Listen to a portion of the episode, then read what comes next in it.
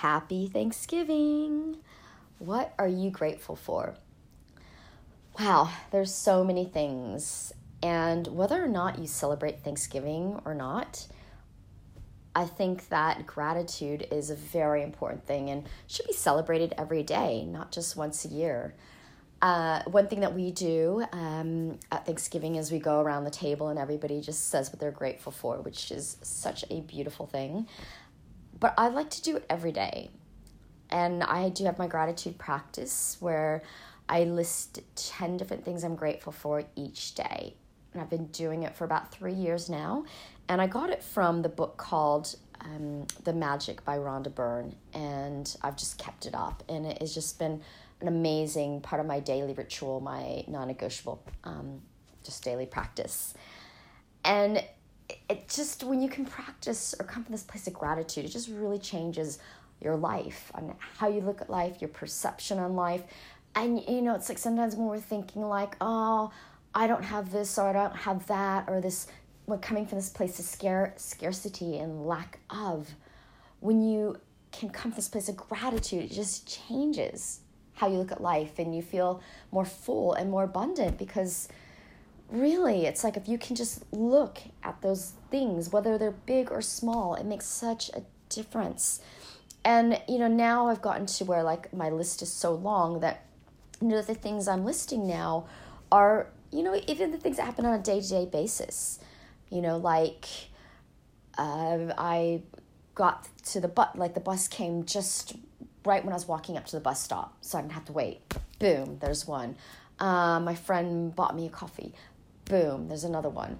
And it's just like these little things. And it's good because it gets you to really reflect and think about your day. Like, what am I grateful for?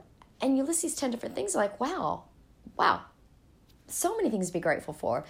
And, you know, of course, you know, when I first started my list, the big top things were like grateful for my health, grateful for my family, and my friends and my son and yoga and there's so many things I can go on and on and on but listing 10 different things um, it really gets you to like just look at the things throughout the day the little things and you would be surprised actually you know how many things you can be grateful for each and every day so it's just kind of like looking at the glass, you know, half full, right? Like as I said, you can focus on what you don't have and a lack of this or that. But it's like when you come from this place of fullness, gratitude, it just changes everything.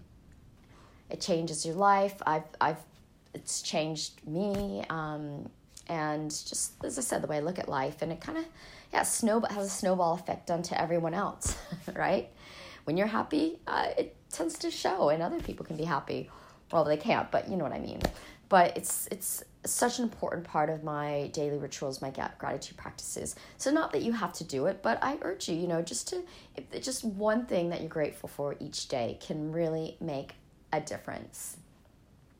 So with that, I will sign off. Um, so if you have any questions or would like me to podcast anything, let me know. You can reach out to me, send me a message. I'm pretty much everywhere on social media.